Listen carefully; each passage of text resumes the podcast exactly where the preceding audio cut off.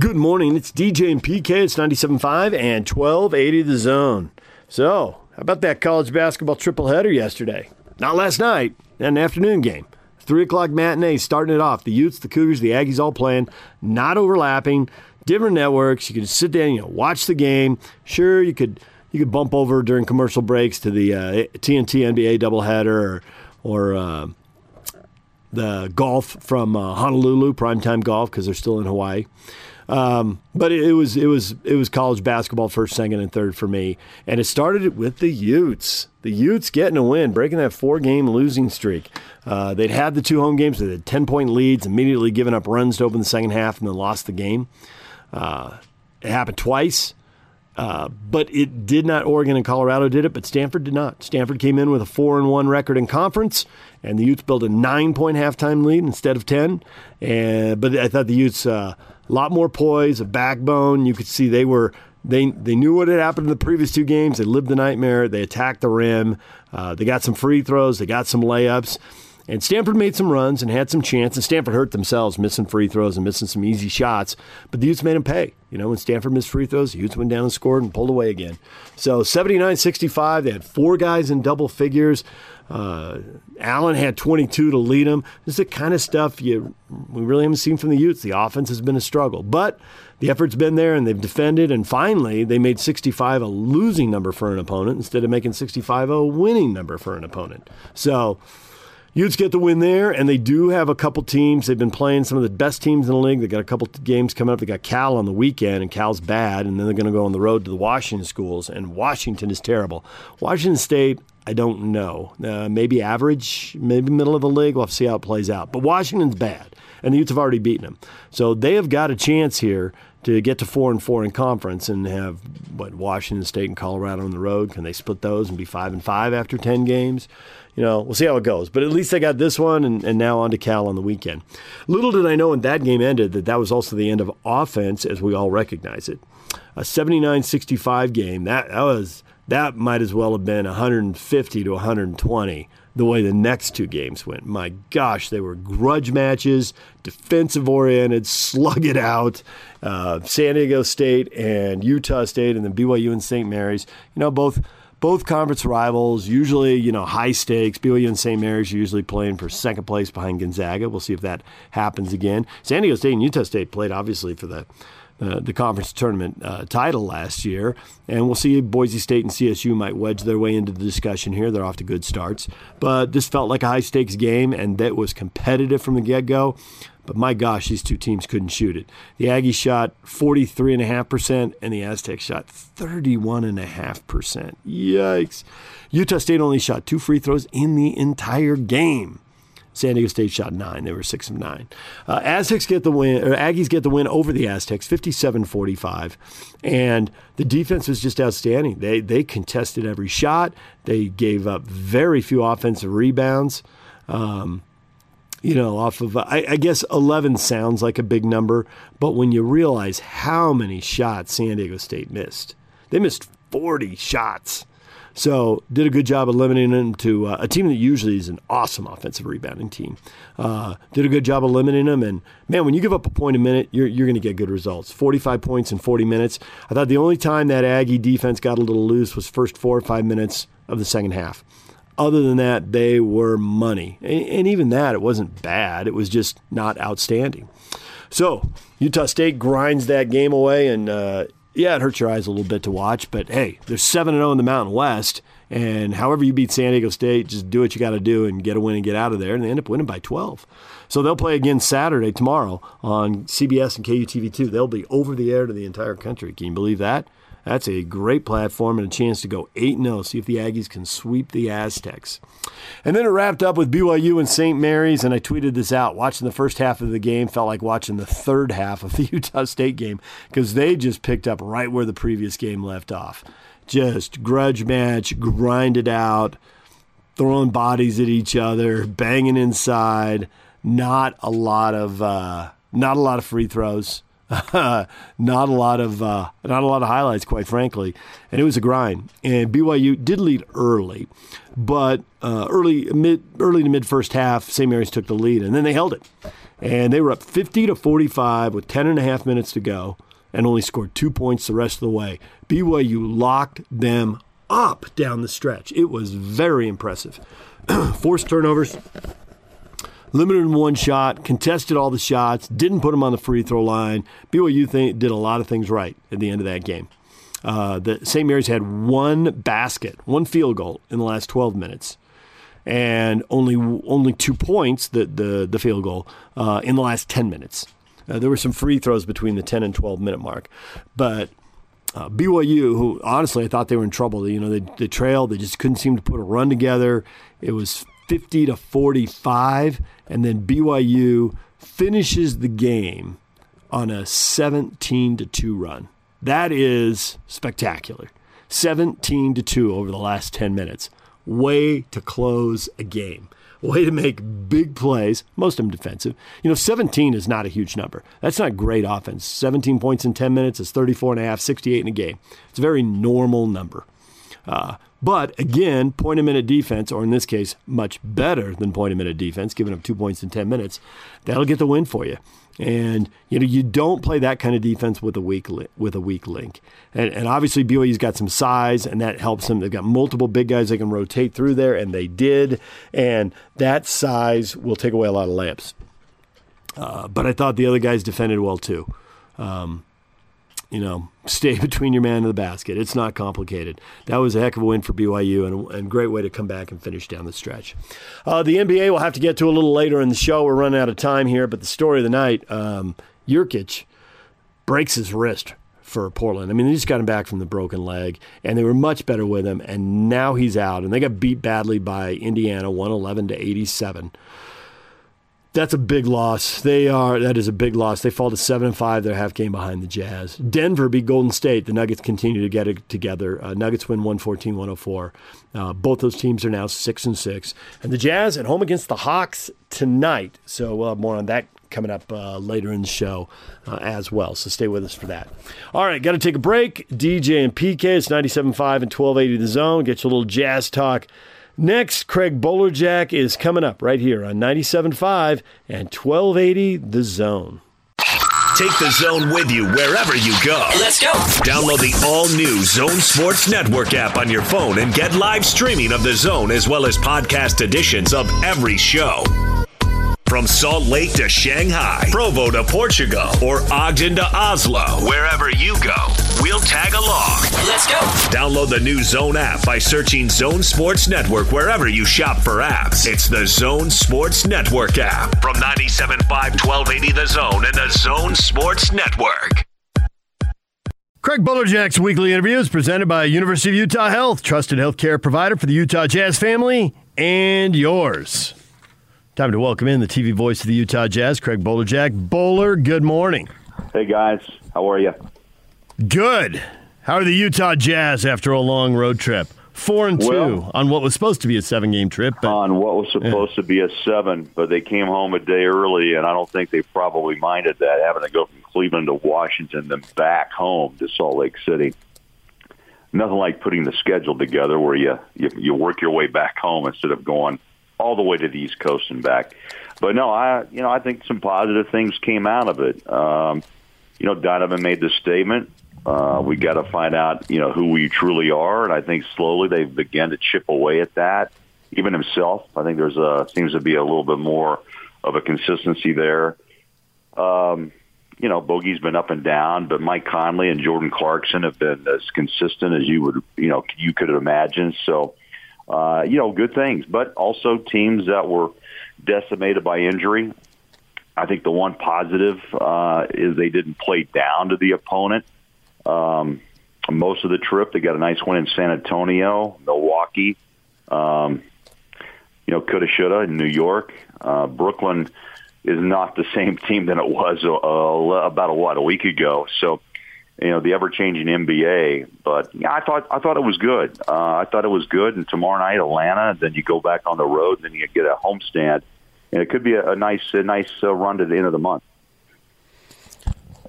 So I was telling DJ this little story with the game the other night being on early. My wife's not a big uh, NBA fan regular season, but with a five o'clock start, I'm going to be watching it upstairs, and so she's going to be sitting there, uh, see the TV on.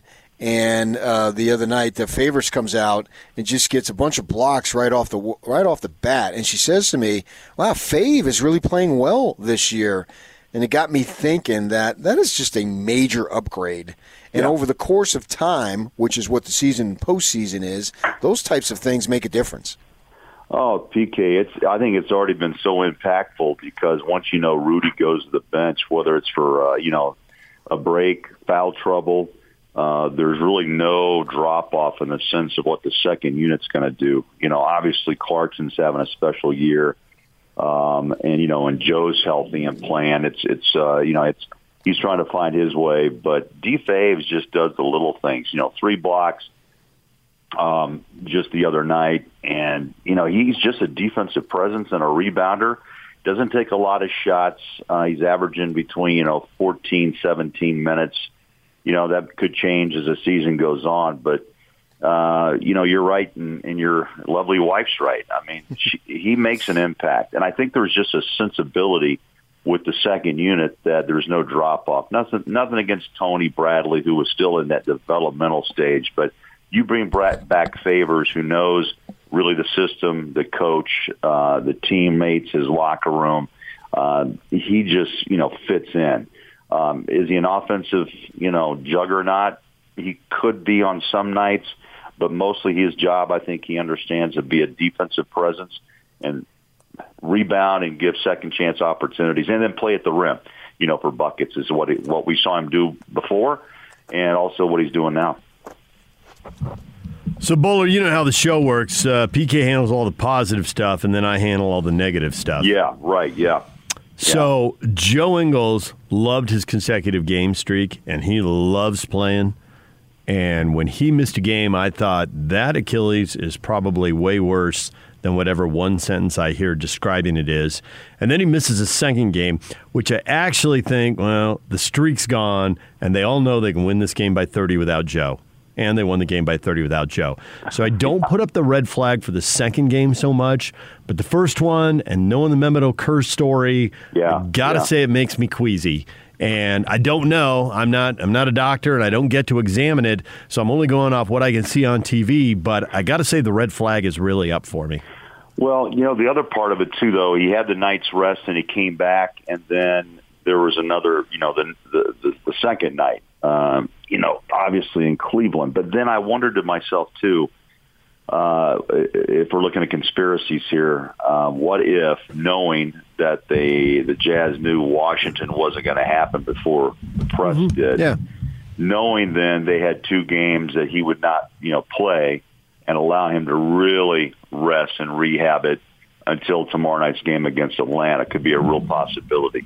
Uh, but you know what? What you bring up is a great point uh, of Memo because we know he tried to play through that and then popped it. Uh, was just thinking about it the other night. Uh, was it Denver? Yeah, it was in the uh, playoffs. Yeah, the playoffs against the Nuggets, and he went down, and of course, the career was forever changed. So, you know, as as as years go on, and the technology and the investment, you know, you look at age, but still Durant popped in Achilles at what age 30, 30 or 31, and now he's 32.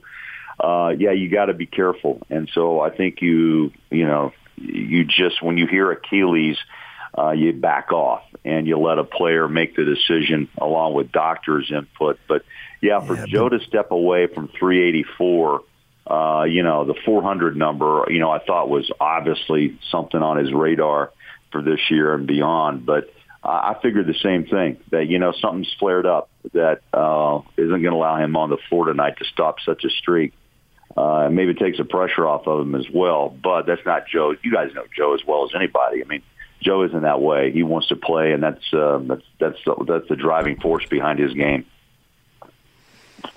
I do think, though, when he is playing, and I asked him this the other day uh, after the practice, that he looks way more comfortable in my mind, in my eyes, with the second team than he did last year. Yeah, he's talked about that PK just the other day. He finally opened up a little bit on on the Zoom uh, media call, um, and he, you know, that that was the question. You know, I think it, you know, if I was in his shoes, look, as a starter, it's an adjustment. You want to be a starter in this league, and I know he says the right things, but I think he feels comfortable too, PK, with with uh, his pocket guy Faves back, and you know he's really terrific with assists and open passing. I mean, he's got a great touch, uh, but he's got Jordan Clarkson running with him. And I think it's a really impactful second unit, and I think it takes time. You know, for anybody, I would for me to say, okay, my role's changed. Uh, I can start if needed, but basically 90% of the time, this is what I'm going to be doing, uh, depending on matchups. But I think he, to your point, yes, from last year to this year, I think he understands uh, even more so, and he's fit that role much, much better. Even though he had the slow start to three, he hasn't forgotten how to shoot the three ball. There's no doubt, and he'll have, you know, that's the rhythm that you have to get used to. I think he was talking about is when you come off the bench, it's now, and uh, you don't have a chance to really warm up while you're, uh, you know, on the floor as a starter. You have to watch and learn why you wait your turn, and then uh, make an impact when you jump on the floor. And I think you know he's he's there. I I just hope he stays healthy uh, because he's a big part of what the Jazz do. So nobody really likes to call out other individual players by name, but I think one of the big reasons Joe is better this year is because he is surrounded by better players. And I think when he was on the floor, at the, especially at the start of last season, obviously Clarkson was an upgrade when he came, but there were not enough players who were a good offensive threat and so he wasn't getting open looks, and he didn't have anyone to throw the ball to who could finish. Anyone might be a little bit of a stretch, but there were usually two non scorers on the floor with him when yeah. he was playing.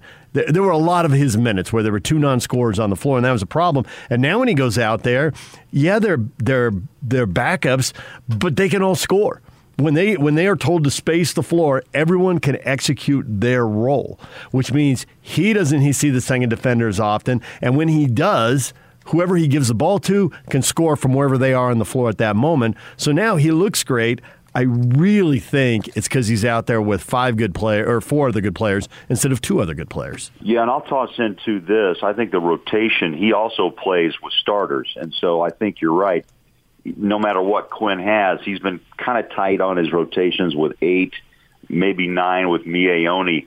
But uh, Joe's also getting a chance to be on the floor with a couple of starters, uh, whether it's Mike at one time or Donovan, what have you, at, at, with the guards. But no, I'm with you. I, I just think the fact that Jordan Clarkson now uh, is is such a big part of that second unit, and and Joe and Derrick Favors have reunited uh, yeah, there there's energy there, and I think Joe's excited. He was forced to take shots late last year too. Mm-hmm. I thought in in shot clocks because he was really, as you said, the the only viable option offensively. So the pressure to hit those shots, he was looking around, going, "Well, I've got to do my thing," and, and at times it was it was difficult to watch. And the reason why they pulled the trigger, and I'll be honest, you know, Dante just has battled injuries throughout, and, and I don't know if he'll ever, you know, achieve the status or the level that the Jazz hoped he would. And, and now, obviously, he's, he's in Cleveland, but injured again. Well, but to get now. Jordan Clarkson back in return,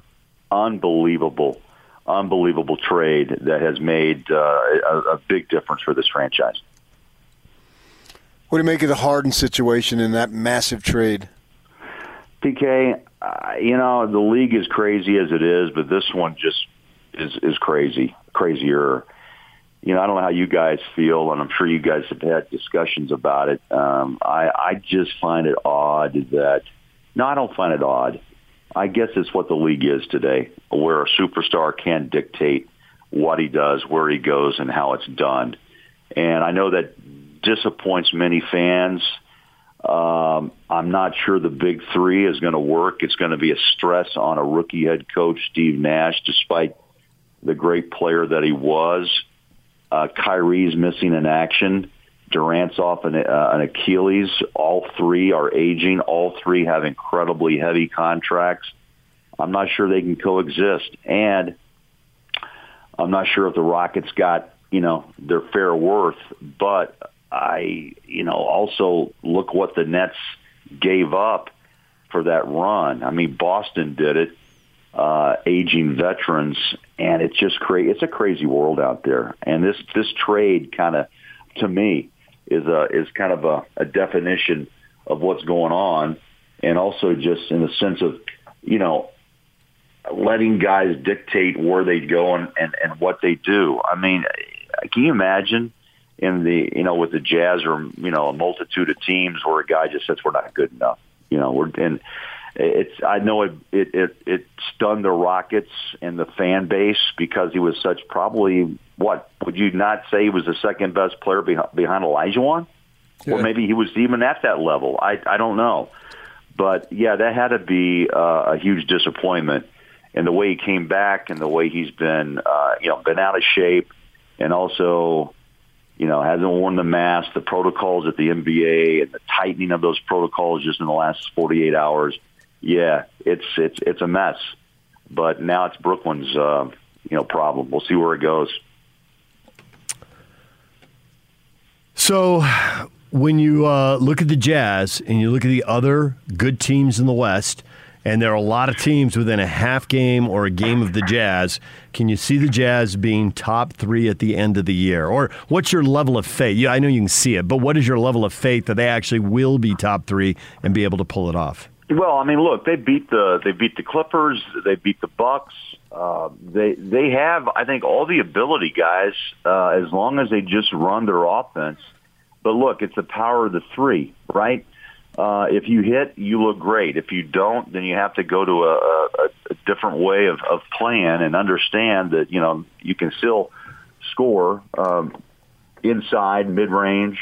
Uh, I know that the league is stuck on threes, but you know when the Jazz are are hitting, they're one of the most impactful teams in the NBA. You know, looking at this, this the, the top eight right now, it's the Lakers, Clippers, which I think people expected.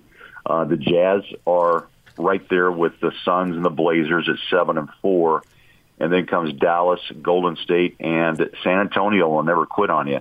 I think maybe Denver obviously is a surprise right now.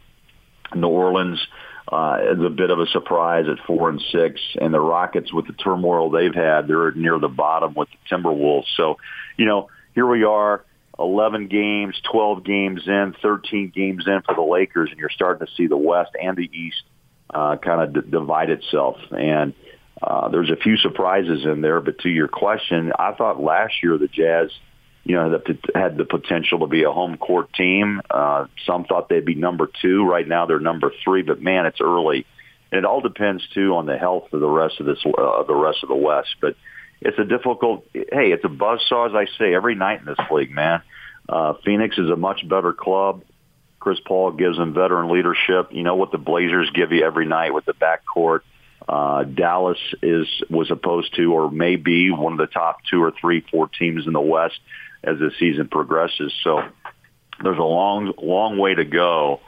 And you know what? The other thing I think will impact who, what teams play, and who stays healthy.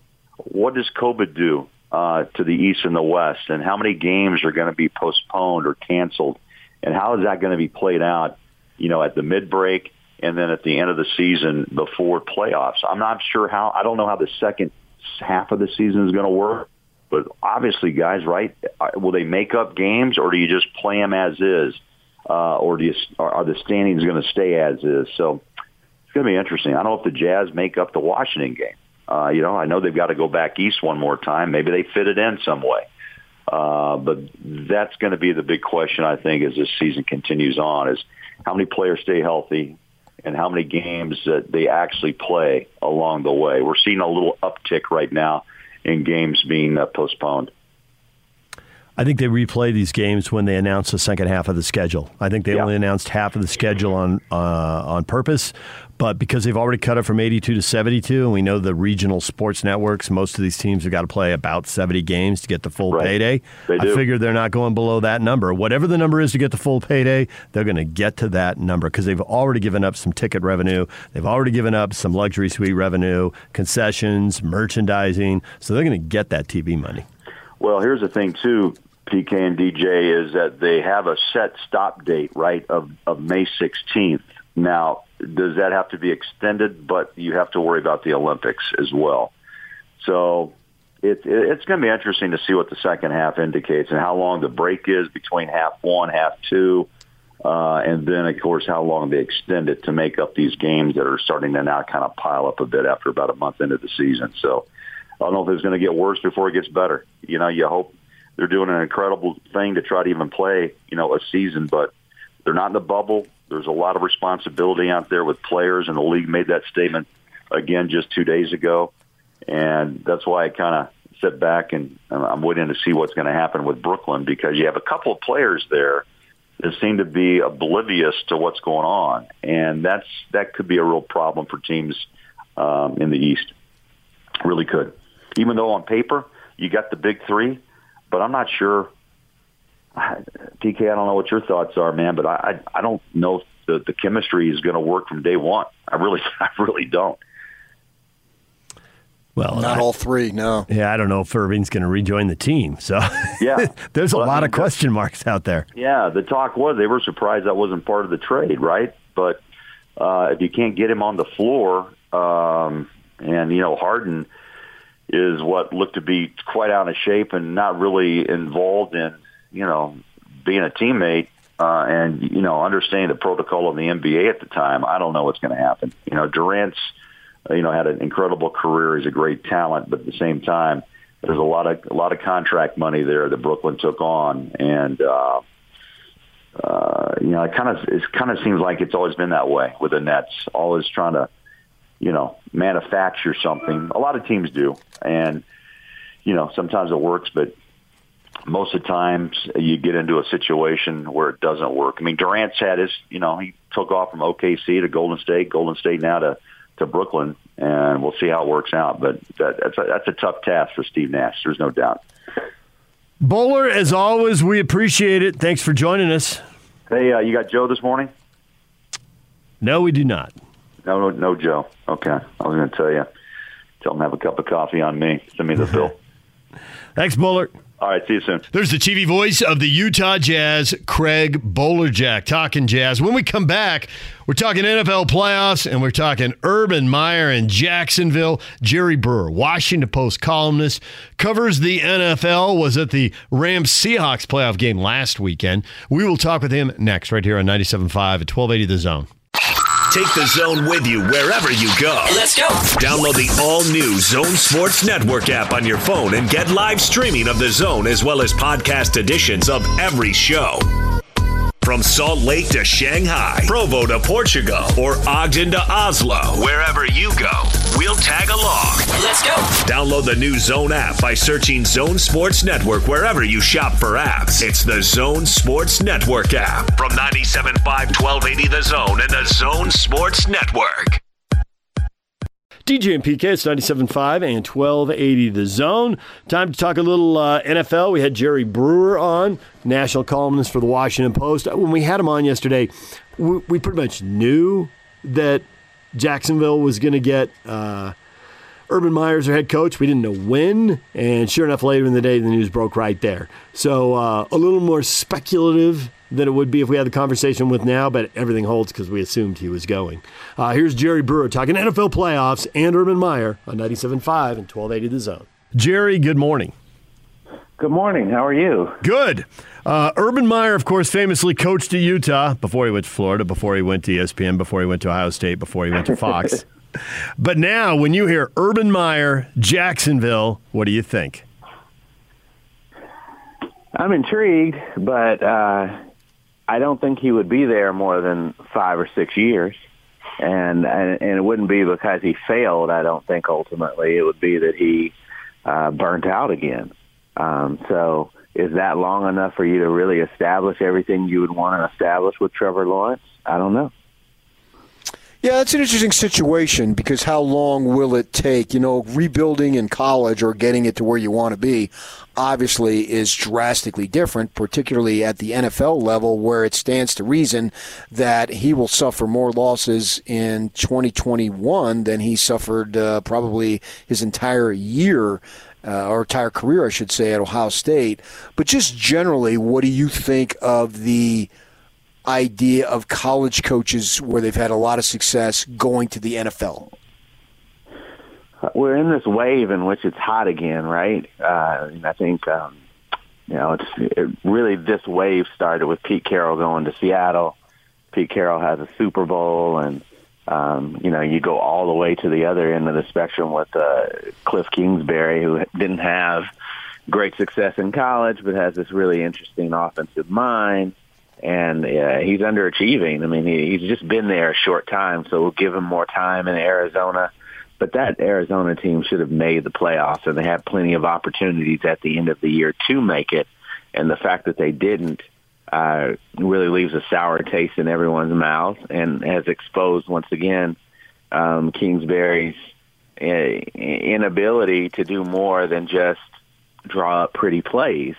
Uh, so, and then there, and then there's you know people in between, you know, um, all of that as well. I, I think um, with the way that the NFL has gone to being more open-minded about offense, not being so bogged down by pro systems and, and all of those things, um, the, the creativity that they're willing to show now. Uh, it's a great time for uh, for college coaches um, to enter the league. I think Urban Meyer has an advantage because he's already naturally, from what we saw at Florida and Ohio State in particular, uh, a CEO type, and I think that could play well um, in the NFL. He, he's only you're only as good as your assistant coaches, and uh, he has a, a tremendous track record in college of, of hiring the right assistants. So I think he would have a chance. I mean, the question is, you got to be incredibly patient. Uh, if you went six and ten in year one in Jacksonville with a rookie quarterback and uh, basically a new team with all the cap space that they have, um, you're doing well. It's it's probably a four year process for you to be at a Super Bowl level. He's never really had that kind of a process, at least since he became uh, the name Urban Meyer has meant something. And so, is he willing to slow down, and is he willing to uh, tolerate the fact that you don't have any great recruiting advantages, especially in Jacksonville. It's going to be all about schemes and all about your ability to acquire talent through the draft and in free agency. Um, I, we, these are questions we just don't know uh, about Urban Meyer, but we do know that he's a very impatient man, and we do know that he is uh, wholly unaccustomed to losing like you're going to lose at the NFL level. Um, and and and those are it, it's more just personality things that I'm worried about before you even think about the football aspects of this. So when we wanted to have you on, we thought we were going to talk playoffs with you. We didn't know the Urban Meyer stuff was going to accelerate the way it did. But to uh, switch the focus to the playoff games this weekend, I'm I'm curious what shot you think the Browns have to beat the Chiefs. There are two ways to pick in the NFL playoffs. One pick the best team. That's the Chiefs. But the other thing to do is to pick the hot teams. We have seen teams get to the Super Bowl without great records, but if you strip their season away and look, you often find, hey, they won four in a row or they won six out of seven or something like that uh, down the stretch. The Browns were six and two in the second half of the season. Now they've beaten the Steelers, so they've won seven of their last nine. They're hot. Can they do it? Ordinarily I'd give the Browns absolutely no chance of winning this game. I mean, I've seen that team that, uh, you know, I think last year, uh, last week, winning the playoff game, especially the way that they did against the rival, um, w- would have been the high mark for their season, and that uh, they go into this game with nothing to lose and just go ahead and lose it all. um, but this is a different scenario. You're not going into you're not going into to Arrowhead Stadium uh, and facing you know, 60, 70,000 fans. The, the, the, the home field advantage is just different. I think the home team was, what, two and 4 mm-hmm. last week? Yeah. Uh, and so you really see the effects of how um, you have the comfort of being at home, but you don't have the boost and the energy of being at home. I, I covered the Seattle uh, LA Rams game, and it was very noticeable. Um, just uh, how you know that Seattle team is used to getting that kind of a boost in the postseason, and they weren't able to have it, and they were just flat all game. So I, th- I think I give them a little more of an opportunity in this game, but I, I still think you're, you're uh, just on talent alone. You know, provided that uh, that Tyreek Hill is fully recovered from the little tweak of the hamstring that he had, provided that Travis Kelce is is Travis Kelce, and, and the rest of their, their, their defense is uh, is still fast and dynamic. Uh, I could see Cleveland giving them a trouble trouble for a half, but I still see the Chiefs winning that game by 10 to 14 points. How about the old timers game? Tom Brady, Drew Brees. I think I give a little bit of an edge to the Saints, but I'm not really sure. I would agree with you there, uh, especially because the Bucks had such a hard time with the Saints in the regular season, and I think there's a there's a matchup issue there. Uh, you know, I will say though that the, the Bucks have been far more dynamic and have really figured out a lot of things in their passing game, uh, trying to mesh the way Tom Brady likes to do it with the way Bruce Arians wants to do it, and uh, they've looked a lot better, say the last five weeks or so of the season. Uh, but this is normally the time that in in year one at least that we've seen in which uh, they come upon some trouble and they don't look very good in games. You know, do, do the playoffs solve that, or have they truly figured themselves out? I mean, that's a huge question, and I still think the Saints are one of the more complete teams in the NFL. So I think this game is going to be uh, closer than what they played in the regular season, but I just don't see the Bucks winning this game. Uh, I think next year, and it's kind of weird to think about next year when your quarterback's 43 years old, but I think next year was always going to be the year in which Tampa had its best chance at a Super Bowl, and um, I think that's what it's going to be. Do you really think Tampa Bay's figuring it out, or their schedule just got easy? Because at the end of the year, they beat the Vikings and the Falcons, and then they turned around and beat the Lions and the Falcons again. Well, that's four teams that didn't go to the playoffs, and when they were losing the month before that, it's because they were playing the Chiefs, the Rams, and the Saints. All of them are in the playoffs.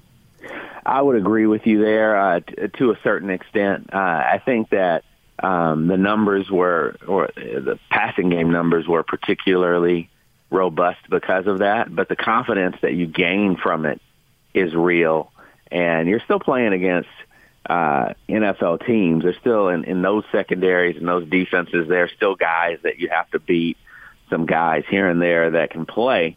But you're right. I mean, that they are virtually unproven. I mean, I think we still overinflate what the Bucks are based on uh, how they just went and handled the Packers early in the season when they were really playing well.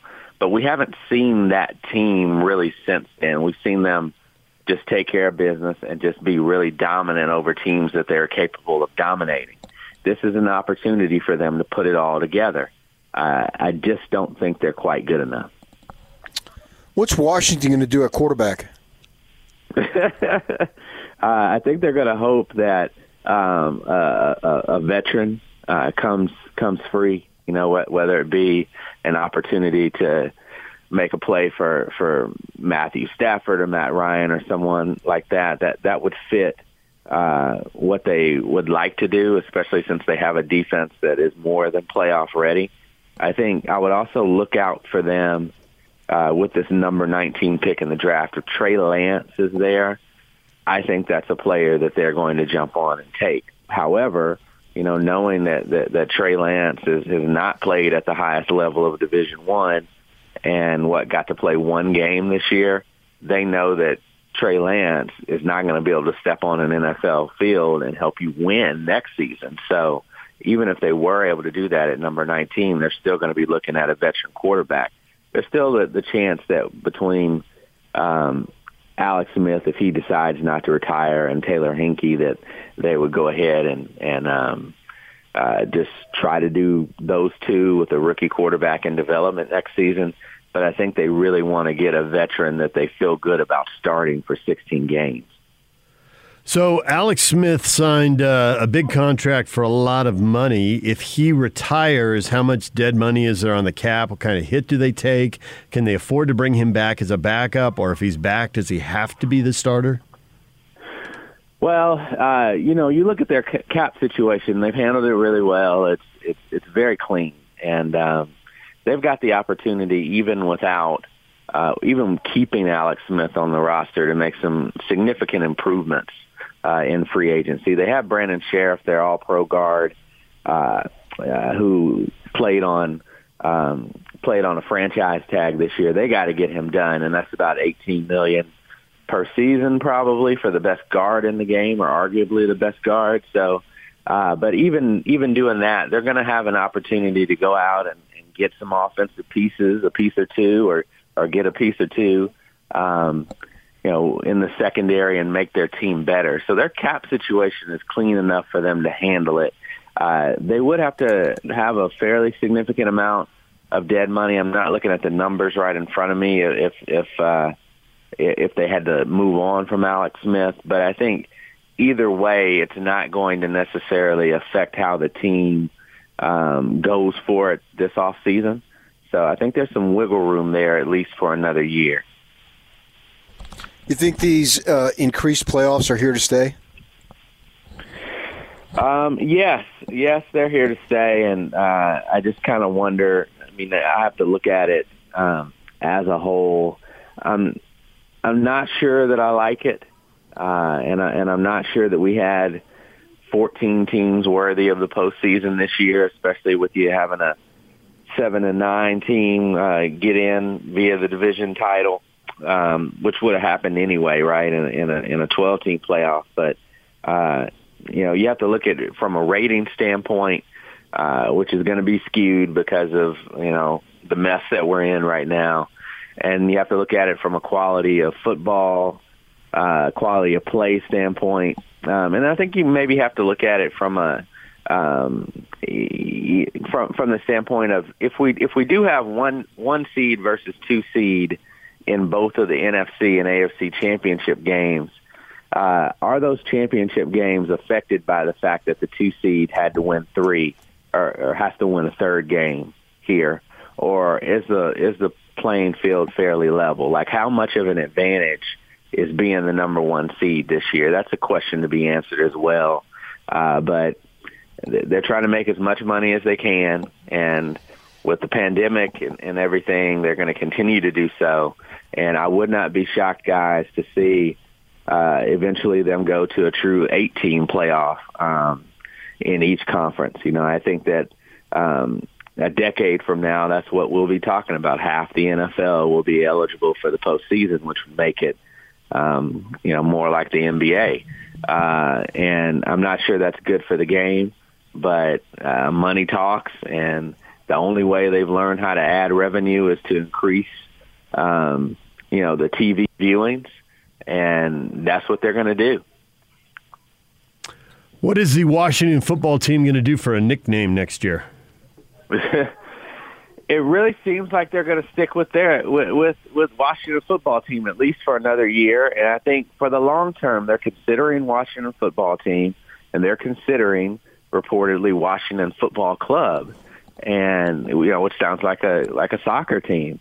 Uh, I I think you you you, you got to have the the the cojones to um, pick a name, you know, uh, pick a nickname, pick something that, that is plural and something that is not offensive and, and go with it. You know, I think it would just be very weird for you to be the Washington football team, but knowing Dan Snyder and knowing that they had success in year one, he'll start to think that there's some magic behind this name when really they're still the team with no name. And the only reason that we're giving them some amount of credit is that they had uh, surprisingly solid first year with Ron Rivera, but you know the, the, there is no magic um, to this name, and I hope that he realizes that.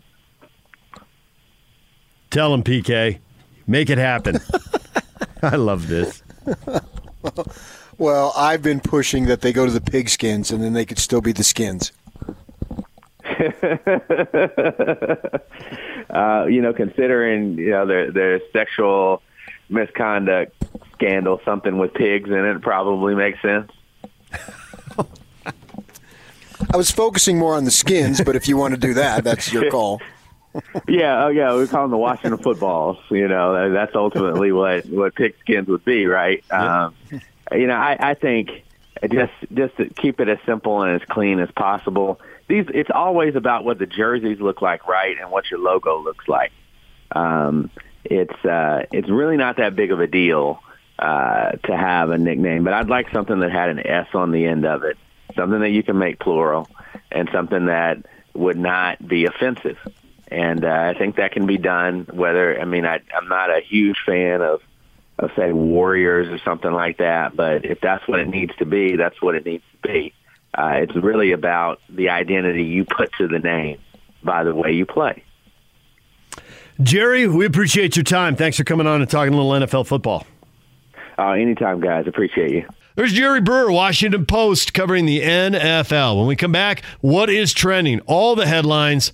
A lot of college basketball. We'll get to those games. And the Jazz are back in action tonight against the Hawks tonight in the NBA as well. Stay with us.